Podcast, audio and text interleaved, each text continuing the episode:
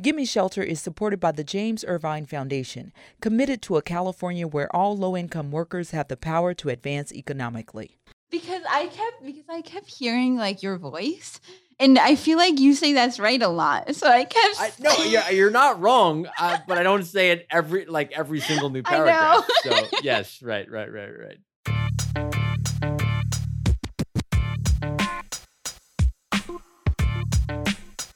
Welcome everyone to Gimme Shelter, the California Housing Crisis podcast. I'm Manuela Tobias, housing reporter for Cal Matters. And I am Liam Dillon, and I write about housing affordability for the Los Angeles Times. And today, Thursday, January 27th, 2022, we are talking about the state's response to homelessness.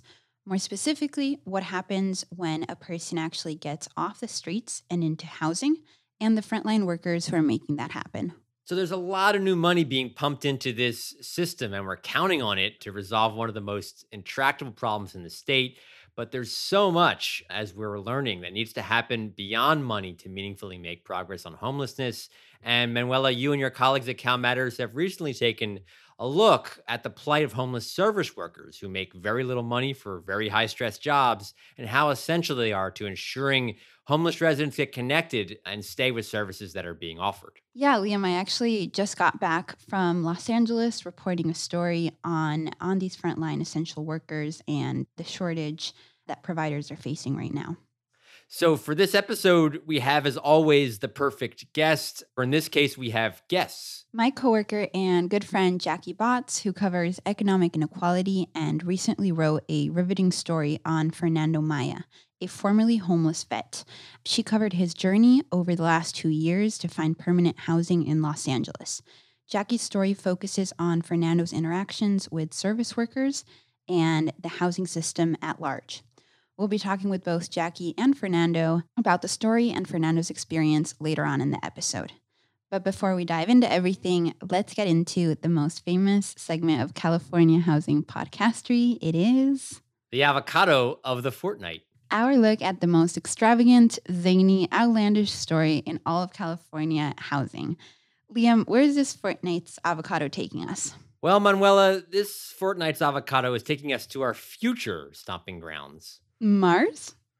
No, even better, even better. Manuela, it's the metaverse. Okay, that's much less exciting. I've been avoiding finding out what that is. Just like I've been avoiding this other thing, Wordle, that people keep tweeting about. It's all just nonsense to me. Well, you better get used to it because the metaverse No. is the is this fictional place where maybe our entire futures will occur. So apparently there's a metaverse called Substrata where you can log on and see a whole world-like place. You can actually buy land, and I'm you can see the my air quotes in this metaverse for NFTs, the blockchain technology that I don't understand but very much love to make fun of. Is land cheaper over there than in California? Because in that case, I could get into it. Yeah, so you knew NFTs were going to come into this too. Of course, this is the way we're going. So I don't know. I mean, land may be cheaper for the moment, but who knows in the future? Because once you get that land in Substrata, apparently you can do with it what you want. Something Twitter user at credit eight eight eight eight eight. So that's five eighths. Credit five eighths. Notice last month. Credit five eighths. Please don't tweeted- repeat it. Okay, yeah. Quote Strikes me that you prob need active governance slash community board in metaverse, i.e., having a nice house and someone puts a giant Meebit next to it. wow. Okay. We're getting into metaverse zoning here.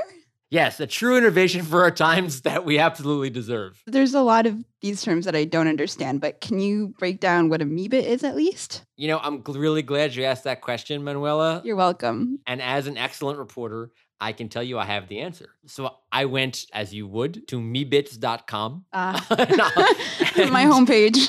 and I'll just read you the description. Quote The Meebits are 20,000 unique 3D voxel characters created by a custom generative algorithm, then registered on the Ethereum blockchain. That tells me nothing. Not a good enough description? Uh, you don't know voxel characters? Okay. Well, basically, the Meebits look like pixelated Lego people, but in the metaverse. So again, here, I don't know if I would want to live in my quiet, calm metaverse substrata home and look out the window and see a giant Meebit next to me, would you? No, I really don't think I would. But I do look forward to rallying around this cause with my future virtual homeowners association. They're going to exist in the metaverse too, no question about it. Oh, yeah.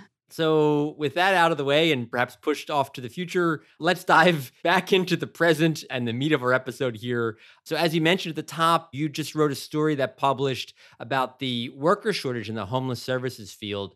First, can you tell us a little bit about who these workers are and why they're so important to if the state's ever going to end or make meaningful progress on homelessness? So, California's plan to end homelessness essentially rides on the back of a very high stress, high turnover workforce. These workers are helping a person secure an ID to access basic benefits.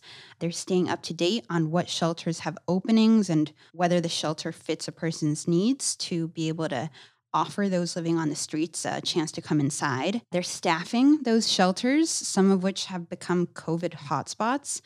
And they're trying to convince landlords to take their clients into housing and in many cases, helping them actually stay there. So, really, a kind of a jack of all trades person here. Exactly. Of course, you also need nurses, mental health professionals, and substance use specialists to provide those kind of services as well. But if a person, say, has a blood clot in their leg, they're going to go to the first person that they see, and that's these frontline workers. Denise Velasquez, an outreach worker that I spoke with, had to stand guard over a man's shopping cart full of blankets and recyclables on Skid Row for hours because that's what he needed in order to agree to go to the hospital. And they also have to witness some pretty horrific stuff, including overdoses. So it sounds like these workers are doing a lot of things on the fly. They can face lots of trauma and have the very difficult job of building relationships and trust with people, even when things can go wrong and it's not really their fault. And it's pretty common for things to go wrong, and it's these workers who take the blame. Denise recounted a time when she was tasked with bringing 10 of the campers staying at the huge homeless encampment in Echo Park in Los Angeles last year into hotel rooms. They were overjoyed to go inside, but orders changed overnight and as it turns out, her organization didn't have enough rooms. They only had three. So, guess who had to break the news and endure the spitting and yelling and threats of aggression that followed? That experience set off her health issues, anxiety, and depression.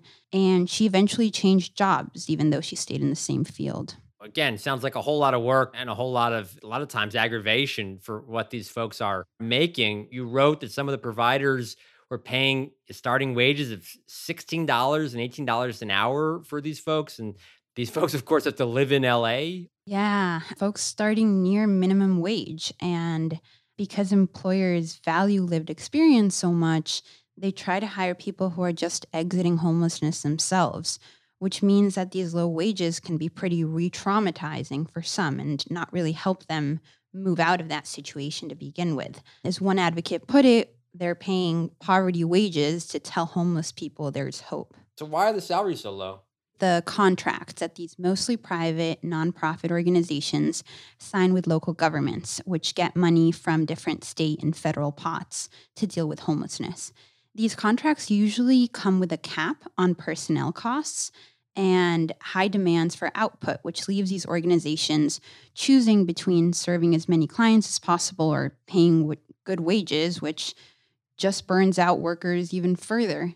The money also comes in these short bursts, which means that a lot of these positions aren't even permanent. In the story, you're pointing out that in this field, there's actually been a bit of a hiring spree. Organizations like Path in LA are out to hire for about a third, wow, of their total workforce. They hired seven recruiters even to fill 340 positions, and it's taking them four months though to fill any given spot. How equipped are these groups and these organizations able to handle all this new money that's coming in from last year's uh, kind of landmark $12 billion that were appropriated to address homelessness issues? Folks are seriously concerned about being able to recruit for the thousands of new jobs the state says is coming in, let alone retain that current workforce. As a result, there's $1.7 billion in the governor's proposed budget, which, as you know, still has to be negotiated with the legislature to build up the entire health and human services workforce. But advocates are asking for, on top of that, a specific appropriation for the $2 billion that's set to go out to local governments to actually improve the wages of the lowest earners. This is the money that local governments use to contract such nonprofits. And we've talked about the experiences of the workers, but it also all this kind of consternation and low pay and turnover really does have a profound impact on the clients, the folks who are homeless as well.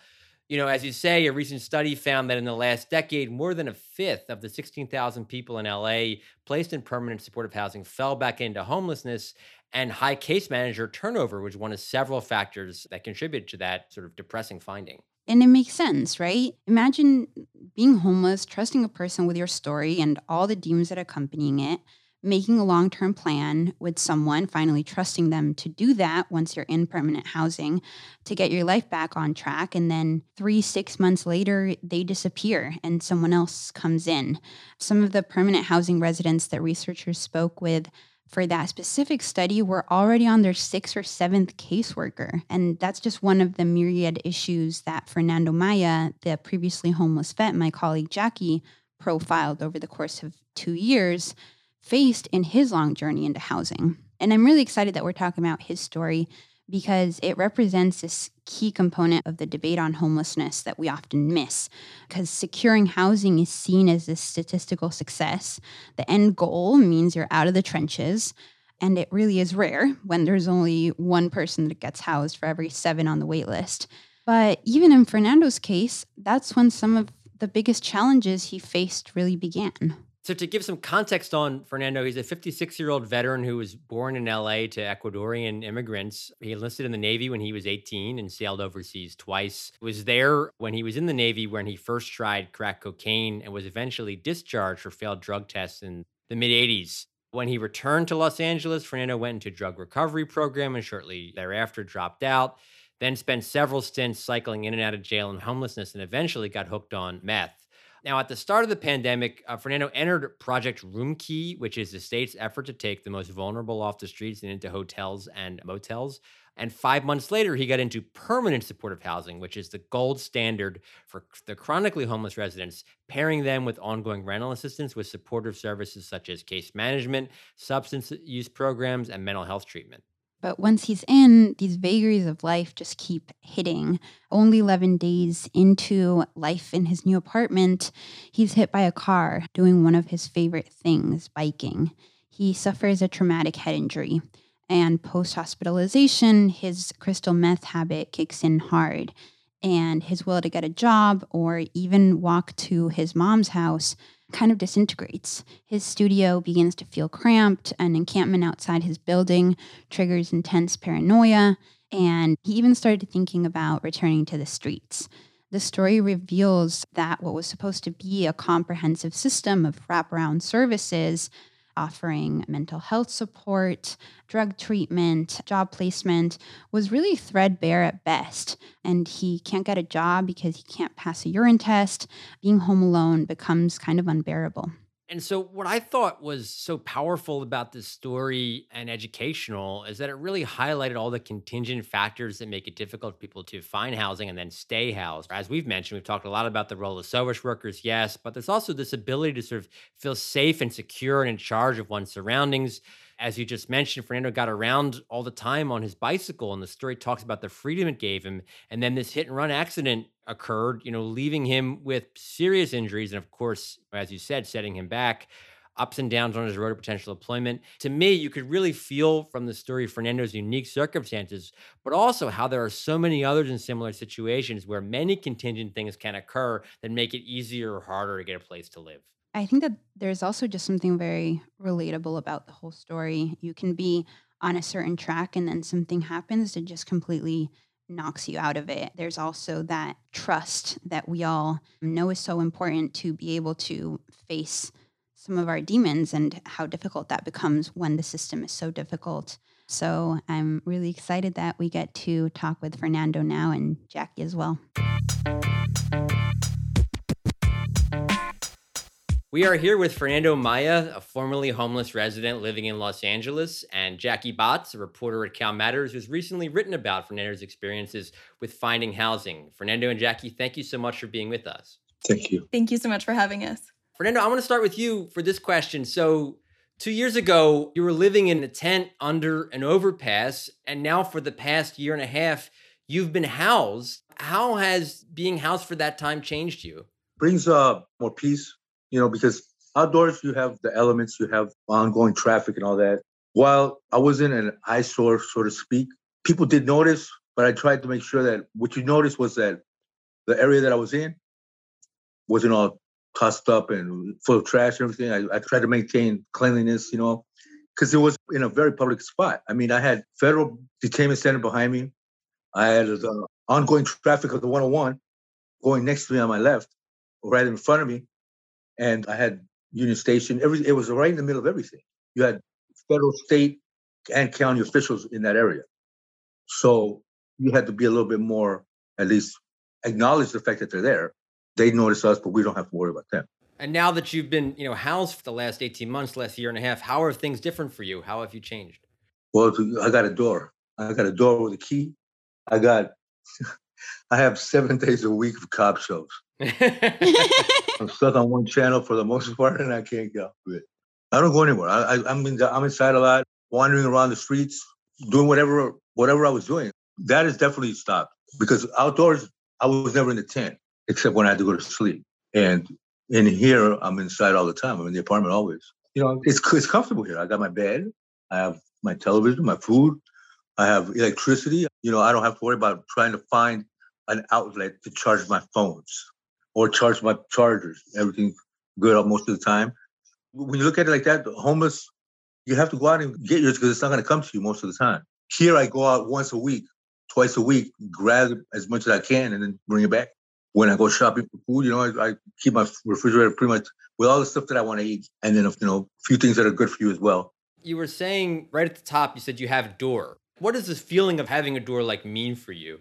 It means that you have to watch out when you pull the keychain away from the door that you don't bust the key inside the door like I did last Friday. you know, aside from some of this practical stuff, I guess my question was more about is there a sense of safety? Is there a sense of security? Is there a sense of relief? Is it easier, you know, to go behind a door or, or have a bed and it's having it be sort of stable? Like, how does that feel? I think it is. It's rational thinking, that's for sure. When we're outdoors, that is not a rational concept, especially if you leave a house where you're not homeless and you go to the streets for that, which is what I did. Because I didn't have to be homeless. I had my problems, but it's like I didn't have to be on the street. And I chose to be out there. And now I choose to be inside. This is always a positive for me every day because it is security. I don't have to worry about that. I don't have the the walls to secure me from the elements. That I don't have trash just blowing by me inside my room. The security of the building, it's a state of the art building, very modern. You got the AC, you got the electricity, you have everything we need. We have running water. So it's all about independent living, you know, living by yourself and making it whatever you learned in the past, whatever I was raised living as, it was back to being normal again, back indoors. Where is the apartment? The apartment is on Madison. On the north, the 101 freeway. On the south is Beverly Boulevard. On the west is Vermont and on the east is Virgil. I was raised about seven blocks away from here, born and raised uh, up the street. So yeah, it's all good. So I have a question for Jackie. Tell us a little bit about how the two of you met and why you chose to tell Fernando's story. I was reporting on access to CalFresh, California's food stamp program, and another reporter on the California Divide, which Manuela you were on before, with La Opinion, said, "Oh yeah, I can hook you up with someone who is unhoused and who uses CalFresh."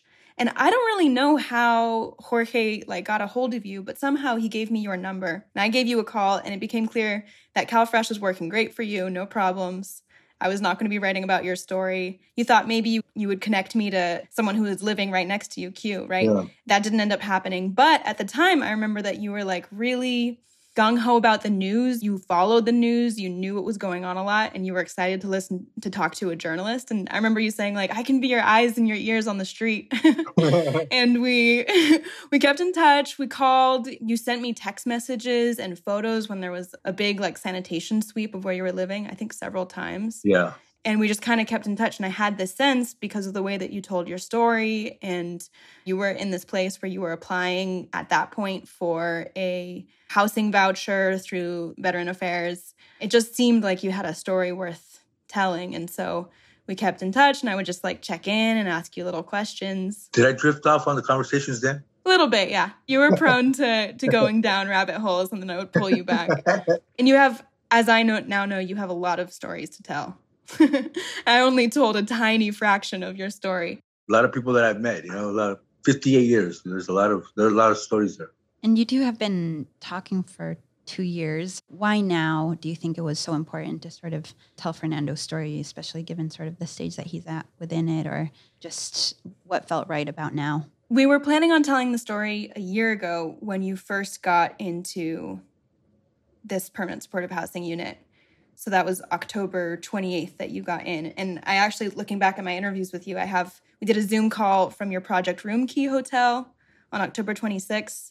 And then we did another Zoom call when you were there in that apartment that you're in right now on November 4th. And so the plan was to write a story about what it was like to come inside and it was going to end there it was going to be real short and obviously i ended up writing a very different kind of story a year later and part of the reason that it took so long was just like the natural news cycle problem of like never really having time to dig my teeth into a story. But by the time we got to this fall and I finally had kind of gotten the time to be able to work on this story about Fernando that was more in depth, it also became clear that like just getting inside didn't solve all your problems, Fernando. And in fact, you confronted a lot of things in the last year that were both super personal, right? Like your bike accident, and also things that are very systemic, like what Manuela just wrote about, which is staffing shortages among homelessness services.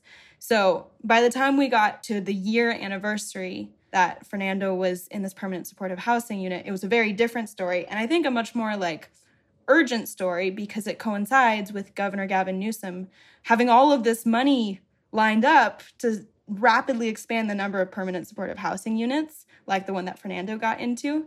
And people need to be thinking, you know, the people who are the lawmakers and agency heads who are planning this big scale up also need to be thinking about the very kind of granular stories of the people going into these units, like Fernando. And I think, Fernando, what we want to ask you a little bit about these issues too. What has your experience been like with the various caseworkers you've had? Like, how connected and how significant, you know, have they been for you and, and your experiences? I can tell you like this: that the staffing shortage, you can definitely see in the sense that there's only one agency really that works the way People's Concern did, that comes out to the community, deals with the people in the moment at the area. Yeah, the People Concern is a nonprofit homelessness services agency, and Jorge Soria was a case manager with the People Concern who helped Fernando apply and get into this unit. And then once Fernando got in, Fernando was taken off of his caseload. A lot of the agencies, the way they work is, is you got to come in and ask for the service or they'll come out to you, they'll meet with you for a minute, but you eventually have to always come in. And then with us, they always came to us. So it made it a lot easier. Some of us have uh, anxiety issues. You know, when you have to go and check in, maybe amongst all the people that you have to see, it's overwhelming. So it's a lot harder.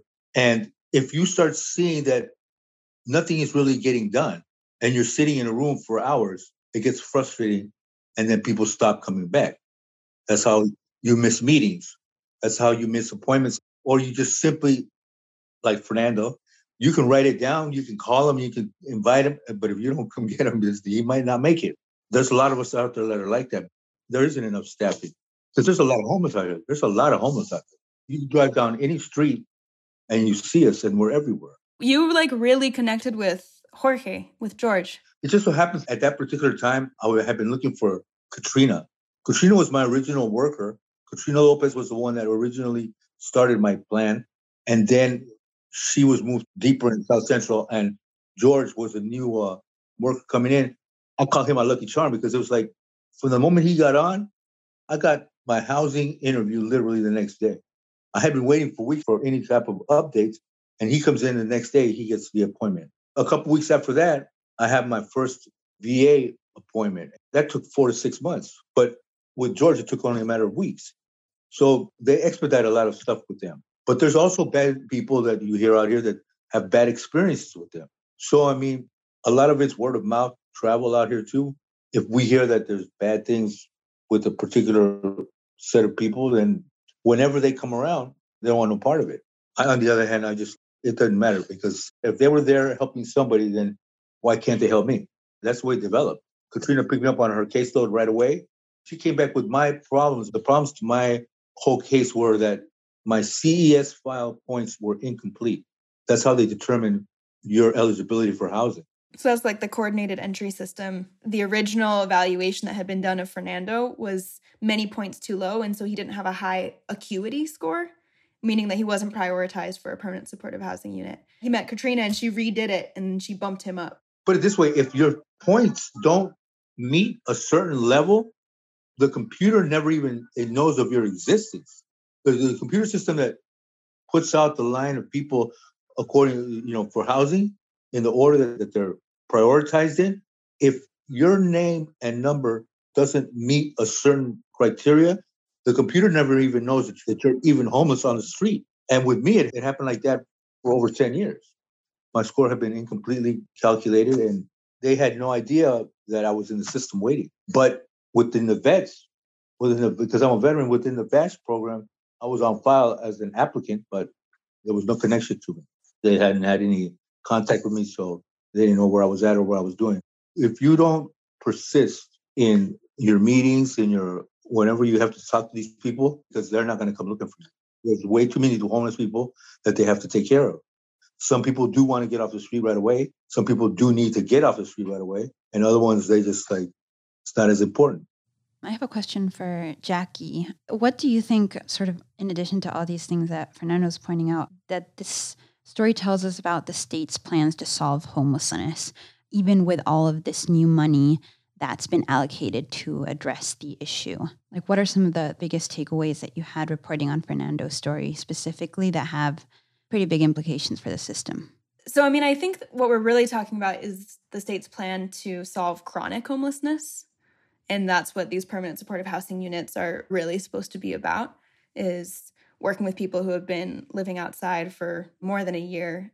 Biggest takeaway for me, and even though I didn't really focus on this in the article, was actually what you wrote about, Manuela, was like this issue of the parts of permanent supportive housing are about people to people connections. It's about someone working with Fernando and having a really great trusting relationship, like the one that he had with this guy, George, that we're talking about, who he no longer is connected to because not only was he taken off of George's caseload, but George also then left the job. It really is all about this relationship, right? Like he has a housing case manager, he has a veterans case manager, but doesn't really connect with the housing case manager. The veterans case manager has been on leave for most of the year, and there's been like this kind of rotation of other veterans case managers that have been coming in who haven't really been around for very long. They're filling in from other buildings. You're not really connecting with them, right? And so there's kind of this lack of the kind of relationship that Fernando needs for someone to like actually really be working with him and taking any concerns that he has seriously,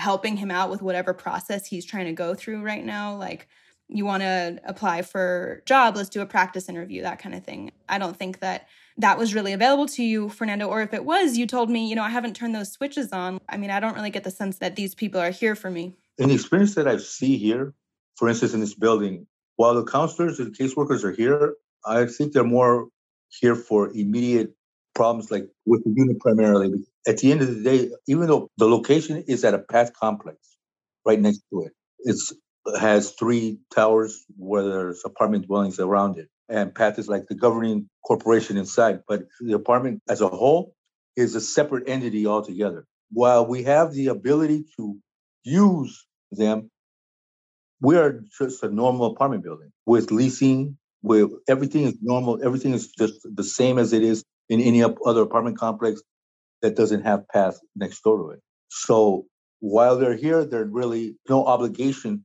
to use them in any kind of way unless you need services. And it's not their responsibility to come over here as well because we're paying rent here. There's no programs, there's no groups, stuff like that. And I guess they want to make it as normal as possible for a person to remove themselves from homelessness and come back indoors and have a regular apartment, just like any apartment building in America. In case you need it, they're here. But this is your apartment, this is your keys, It's separate from being homeless. So it sounds like what you're saying is you, it's much easier to get some help, say, if you got your key stuck in your door or things like that, instead of doing practice interviews or things like job training. It's like the day to day stuff is what you're saying seems to be more easily or more immediately taken care of than some of the longer term stuff that could kind of help you more going forward. They have a calendar that they put out here with little groups, little things that they do, services as a whole, as a group, like let's say a little brief cooking class or gardening or uh, there's a lot of bikes, trails to go on, places you can go. More as a community, as opposed to individual hand-on-hand training. If you need assistance, they will help you. But direct help to get a job, like a job agency, they're not. They may have experience in that, and I haven't concentrated on using those because, for the most part, I know where to look and how to get it. It's just a matter of Fernando getting his lazy behind up and going to do it because I will procrastinate. I will avoid. I will do anything not to do something if I don't want to do it. Job agencies, though, job referrals, education like that, schools, I know where to look. If you didn't know where to go, then I'm sure they would be able to send you and guide you to these places. But to say that they have actual any education processes here, not that I have seen, no. If you could tell California lawmakers who are trying to solve homelessness anything, what would you tell them? What could they learn from your experience? Gavin Newsom is not bad.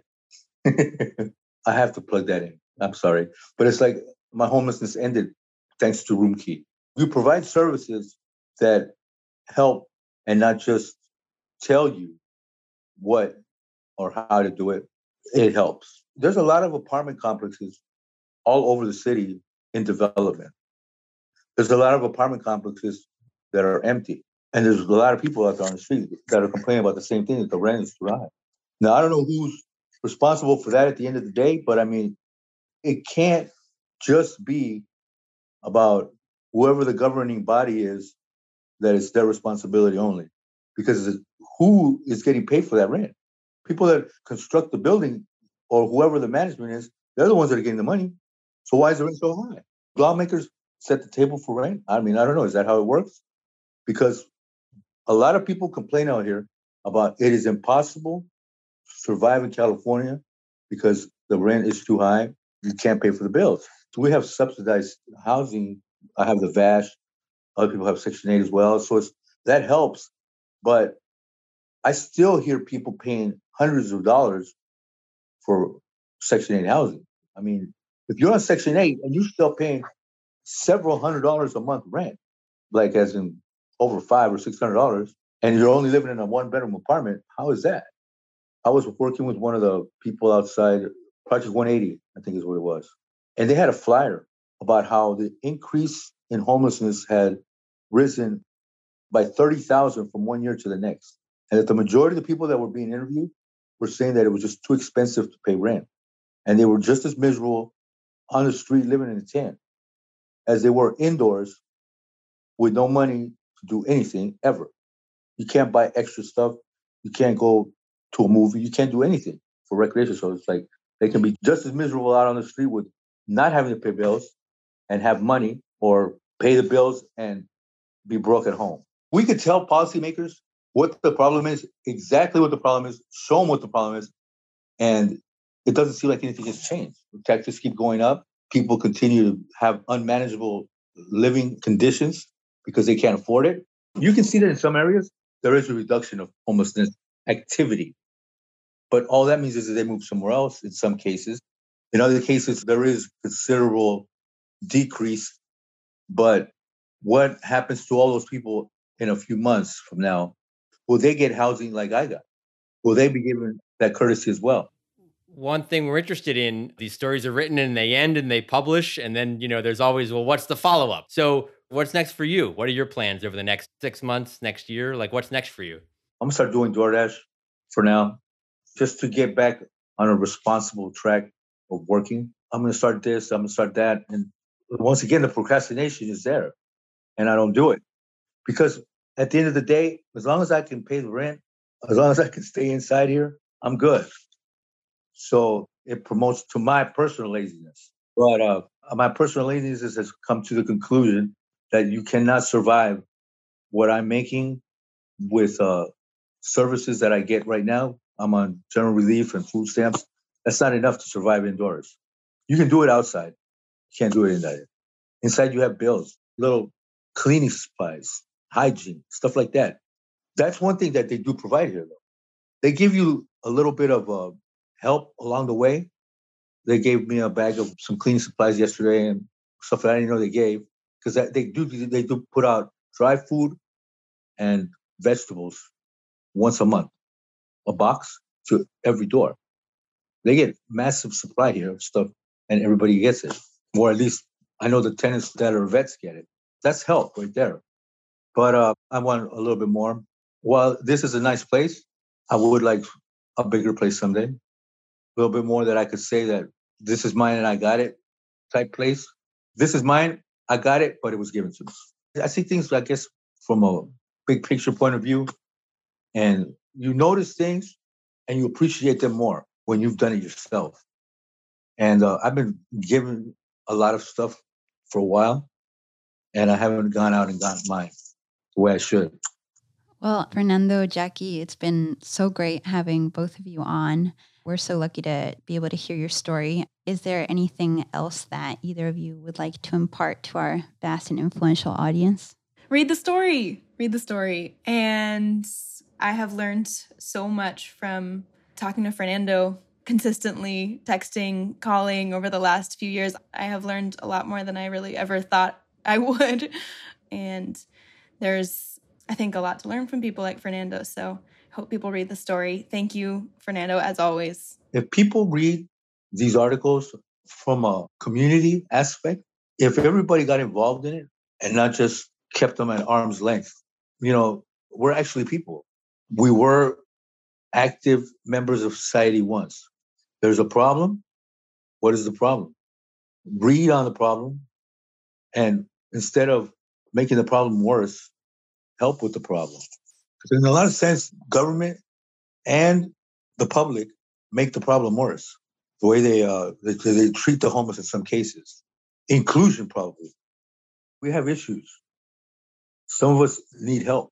Some of us don't know we need help. Find out who they are and help them as well, because you can see people in certain areas that there's no way a social worker knows that they're there because they're out of the way, they're hidden. There's not all the services reach everybody.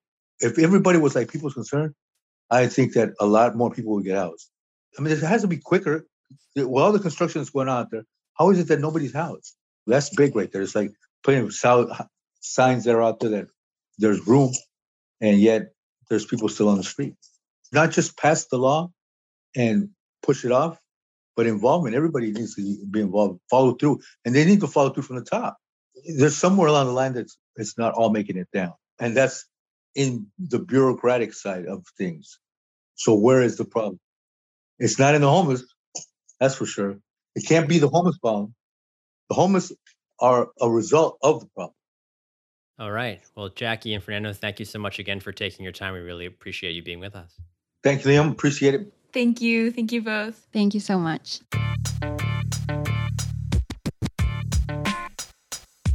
Thank you so much for listening to Gimme Shelter. If you like us, and we really hope you do, please rate and review. Please like us. Yes, please do. On Apple Podcasts or your other favorite podcast service. As we say all the time, this is really important so that new people can discover us and learn to like us too.